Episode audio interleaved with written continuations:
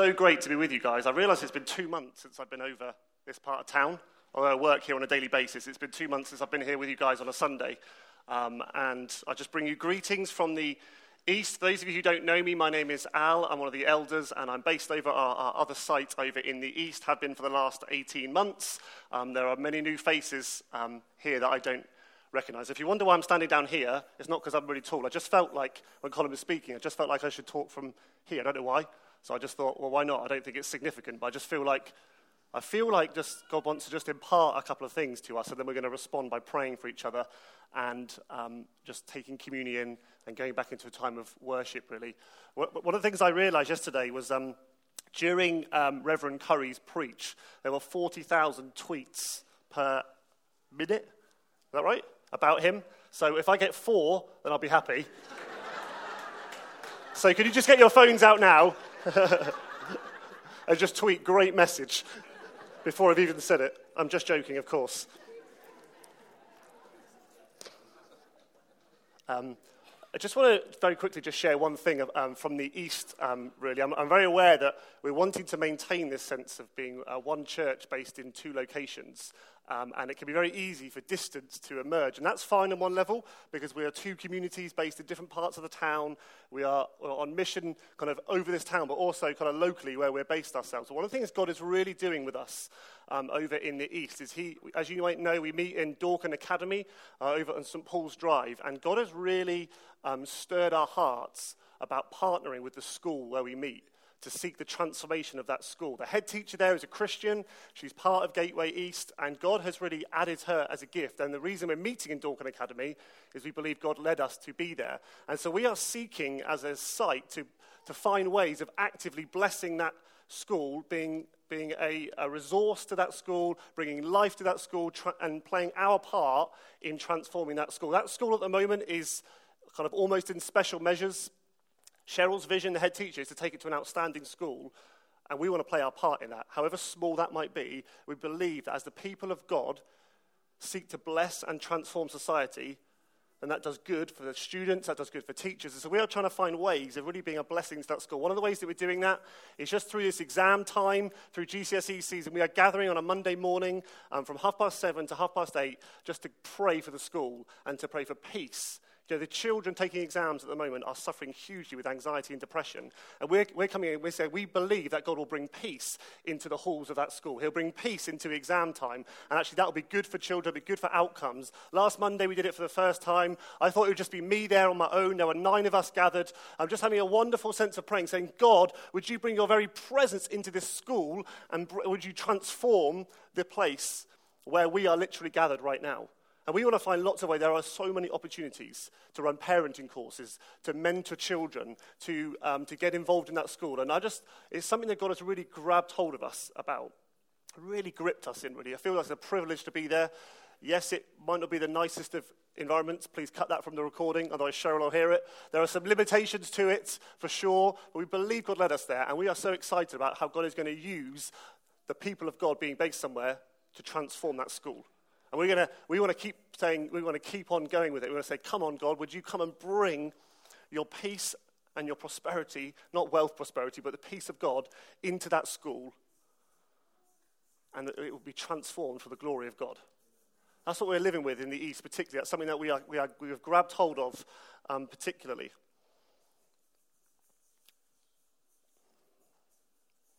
I'm already going to go over the thirteen minutes from Reverend Curry, aren't I? I'm never going to do the same as him. He he went over by half. By half. I'm going to cut by half of what I was going to do. So, um, so anyway, today we are continuing our D N A series. Today, really looking at what is it? What does it mean to be an authentic people? I think that what Rebecca prayed earlier is so key. And when she was praying, I felt like God just reminded me that this nation is ripe for a move of God. This nation is ripe for a move of the Holy Spirit, for a move that will see many transformed by Christ, empowered by the Spirit. I believe that, and I believe yesterday the proclamation of the gospel to one point nine billion people simultaneously is not something that we should let pass us by. It's hugely significant, and people have grabbed hold of it, and people were tweeting about it all over the place, and my mum had a text from one of her friends, said if church was like that every week, I'd go. People are hungry for the gospel. They just don't know it always. And they hear the truth, and they hear the truth that God is love, and they capture hold of something. And they hear the words and the power of Scripture, which brings life, and it makes them go, I'm thirsty for something. I'm hungry for something. But what I want to just bring this morning, just very briefly, is this, that tomorrow morning or this afternoon, when you go out from this place, the world will know about Jesus by the testimony of your life and by the testimony of my life. We can preach a great message. We can give people the Bible and say, read this. But for many people, the testimony of who God is and what he's like will come from you and me. And whether we live lives of extravagant generosity and of extravagant love and of extravagant kindness and of extravagant compassion and of extravagant patience in the workplace, in our home lives, with our neighbours, in the streets of this town, people will know what God is like by how we live authentically or otherwise. I don't mean that to bring condemnation. I believe it's a challenge for us that actually people will hear the message from yesterday and they're looking for something, and then Monday morning comes and we walk through the door of our workplaces or we encounter our neighbours and we get to authenticate the message that they heard on Saturday by the way that we live, by the way that we show kindness, by the way that we live compassionate, generous lives. I just read this as Rebecca was praying in First John four. Little children, that's not a derogatory thing because the Bible says become like children. People who come like children inherit the kingdom of God. Let us not love in word or talk, but in deed and in truth. I just want to encourage us this morning. I want us to be encouraged and to leave this place fueled by the, by the sense of expectation that God wants to move in this nation, and fueled with a sense of weightiness in the right way for, hey, tomorrow, this afternoon, wherever I go, I want to live a life that authenticates the message of Jesus Christ. And I'm going to, uh, well, I'm going to do whatever I can to clothe myself, as we're going to hear in a minute, in goodness and kindness and compassion and humility in the places that I go. So this afternoon, when I go home, how I am with my children will authenticate the message of Christ to them. Not just that I tell them that Jesus is real, but how I love them and how I seek to serve them, and whether I'm kind to them and whether I'm compassionate will authenticate what I say to them. If I go home and I'm rude to my children, which I am sometimes, or I get angry at them, they're left going, hey, I, I thought this. And it's not that I'm perfect. Please don't hear what I'm not saying. We're under grace this morning. We're all on a journey of being conformed to the likeness of God. But I want to grow up in this area. I want to grow to be more like Christ. I want to grow to be more kind like Jesus was. I want to grow to be more humble like Jesus was. I want to grow to be more compassionate like Jesus was. I want to grow in patience. I want to grow in generosity. I want to grow up in Christ in every circumstance that I find myself.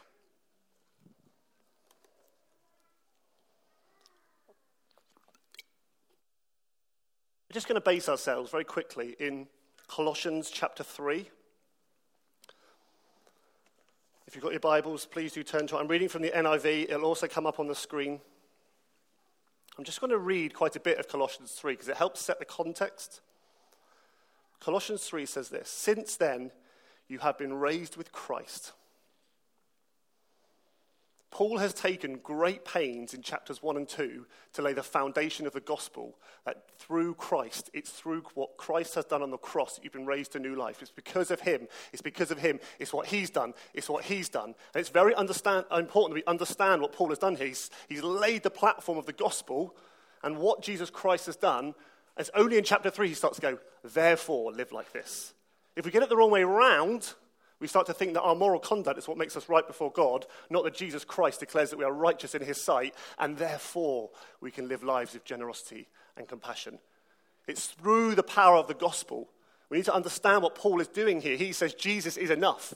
Jesus is everything, and therefore you can live like this. Set your hearts on things above where Christ is, seated at the right hand of God. Set your minds on things above, not on earthly things, for you died and your life is hidden in Christ. When Christ, who is your life, appears, then you will also appear with him in glory. Put to death, therefore, whatever belongs to your earthly nature, sexual immorality, impurity, lust, evil desires, and greed, which is idolatry. Because of these, the wrath of God is coming.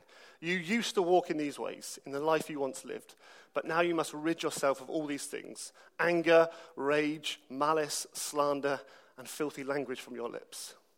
Do not lie to each other, since you have taken off your old self with its practices and have put on the new self, which is being renewed in the knowledge of its creator.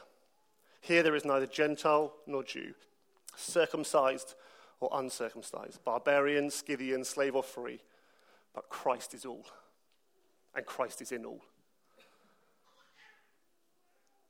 Jesus is the hero of the story. Before I get on to verses twelve and fourteen, which talk about conduct, the Bible says we're to fix our eyes on Jesus, who's the author and the perfecter of our faith. And if we want to grow in Christ-likeness, we need to know that we need the gospel, because it's the gospel of Jesus Christ that changes us. It's through what he's done on the cross, that he paid the price that we can never pay, that he's redeemed us, that he's set our feet upon a rock, that we are not guilty, that we are declared righteous and clean in his sight. That is our starting position. That is our ongoing position. It's the A to Z. It's not like, hey, we've got the gospel, now we're going to move on. It's like, no, we live the gospel daily. We are, we are in love with Jesus daily. And if you want to know how to live a godly life, fix your eyes on Jesus. First and foremost, before we get on to how do you clothe yourself, before you do any of that, fix your eyes on Jesus, because he's the author and he's the perfecter of your faith. If you want to know how to grow in godly living, fix your eyes on Christ. Look to him. Imitate him. Let his life seep into you and through you. It's through Jesus, because Christ is all, that is he's enough, he's everything, he's the champion, he's the hero of this great story, and therefore we look to him. First and foremost, not when we got saved, we look to Jesus, and now we must do a few good things to get right with God. No, we look to him, and we wake up in the morning, we say, Jesus, I fix my eyes on you today, because you're the author and the perfecter of my faith today, and tomorrow you're the author and perfecter of my faith tomorrow, and the next day, and the next day, until he takes me to glory. He's the author, and one day he's going to, he is going to perfect, and he's going to bring to completion what he started in me. He who is faithful, he who has begun a good work in you is faithful, and will see it through to the day of completion. You need to know that Christ is all and Christ is enough. Therefore, as God's chosen people, which is us in this room, the peop- he's talking to the people of God here, holy and dearly loved, clothe yourselves with compassion, kindness, humility, gentleness, and patience. Bear with each other and forgive one another. If any of you has a grievance against someone, forgive as the Lord forgave you, and over all these virtues put on love, which binds them all together in perfect unity. I just want to, I'm just going to spend five minutes, and then we're going to wrap up. I just want to spend five minutes talking about this idea of clothing yourselves. Paul is the master at using physical illustrations to demonstrate a spiritual reality. You know, he talks about running the race with perseverance, doesn't he? He talks about fixing your eyes upon Jesus, as I've just said. And here he writes, clothe yourself. He literally means get dressed in, put garments on, be clothed in goodness and kindness and compassion and patience. Put them on. It's the same Greek word that is used to describe John the Baptist's odd choice of clothing, and it's the same word that's used in Ephesians six about the spiritual armor of God. So it's a physical illustration, but it's also a spiritual reality, and the Apostle Paul is a master at this. And the, you just imagine, just think about this for a moment. What he's saying is get dressed in these things. Because you know that Christ is enough, because you know what he's done, he says, therefore now clothe yourselves. Put on a jacket of kindness. Get dressed in patience. Get dressed in compassion and gentleness. And over all these things, put on love, which binds them together in perfect unity. Now, when you think about this imagery, it's actually really, really helpful. And I, this is the reason why Paul used it. Let's just land there for a moment. When you think about this idea of clothing yourself, there's a few things that it is. One is it's active. When you got dressed this morning, you had to do something.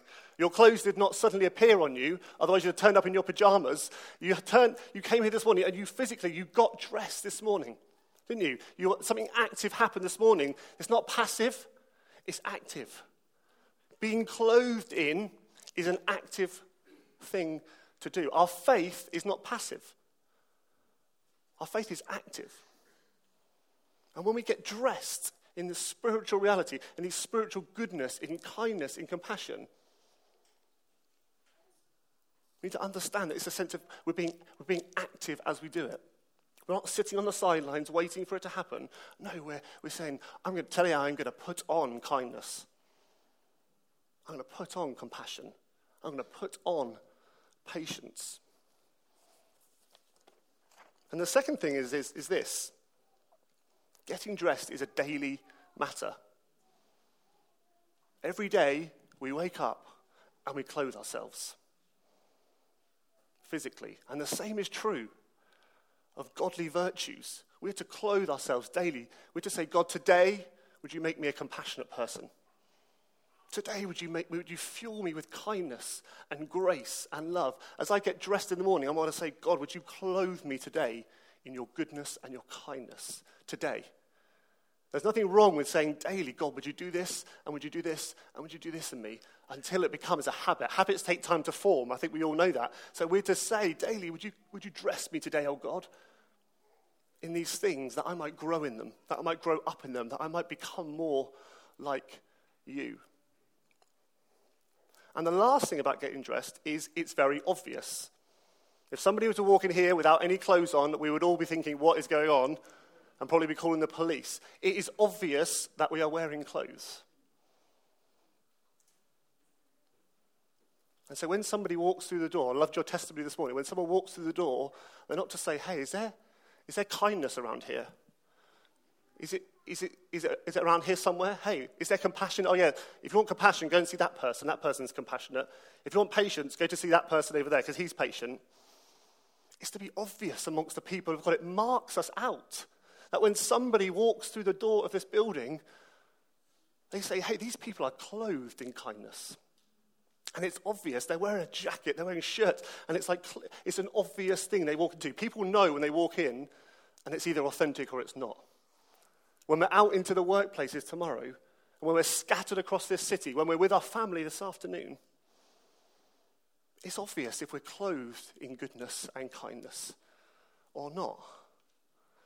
Charles Spurgeon said it like this: don't have kindness in your heart and a degree of humility in your soul, but put it on. It's to be the very dress that you wear. It's to be the very jacket that you wear. Kindness. Clothe yourselves. I just want to encourage us in the Lord this morning that we have a, a, a marvelous and unique opportunity this week, I believe, in light of yesterday, to live out authentic lives tomorrow morning in the workplace and with our neighbours. And they'll go, what is it about you? Why are you clothed differently? Why do you look different? Why are you acting different? Well, let me tell you, when you heard about the love of God in that preach on Saturday, it's not theory, it's a reality. Because Jesus has changed me, and therefore I'm clothed in these things. I just want to invite you just to stand, if that's okay.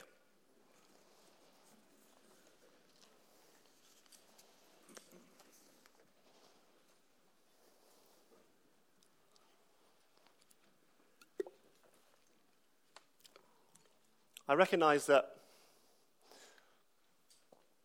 we haven't got into the, you know, the structure of intro, unpack a preach, and application this morning. But I hope you hear my heart, and I hope you understand that it's based on the Word of God.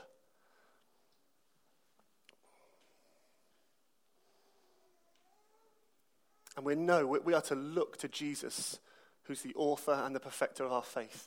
And the Bible also says that we're to be fueled by the Spirit. Galatians five twenty-two onwards. When we're fueled by the Spirit, it says we grow in kindness and patience and goodness and gentleness and self-control. God has not left us as orphans or slaves, but he sent his Spirit. And I just wonder this morning if we could just respond under that first. And then we're going to respond very practically. I wonder if the band could just come up. That would be brilliant. The Bible says in Second Peter... his divine power has given us everything we need for life and godliness. If you know this morning that you want to be fueled by the Spirit to live authentic lives of faith, this afternoon, tomorrow, the next day, could you just hold your hand out? I just want to invite us to be fueled by the Spirit. Being fueled by the Spirit is not a one-time offer. He says it's go on being fueled by the Spirit and watch as God shapes you. So we invite you right now, Holy Spirit, for every single person who's just put their hands up. We thank you that you sent your Spirit to help us grow in Christ-likeness. We just invite you now. We know you're already here, but we know also there's a command that we're to be being filled with the Spirit. And so we ask for every person who's responded this morning with their hands raised as a as a physical symbol, if you like, of receiving, that you might fuel them right now, I pray.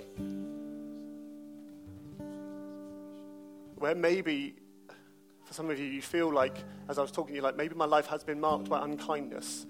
God's just coming and he's just bringing correction, and he's saying, I'm going to fuel you this week to be kind in the home, to be kind to your boss who might be incredibly annoying, to be patient in a new way because he's fueled you by his Spirit. So I just invite you, Holy Spirit,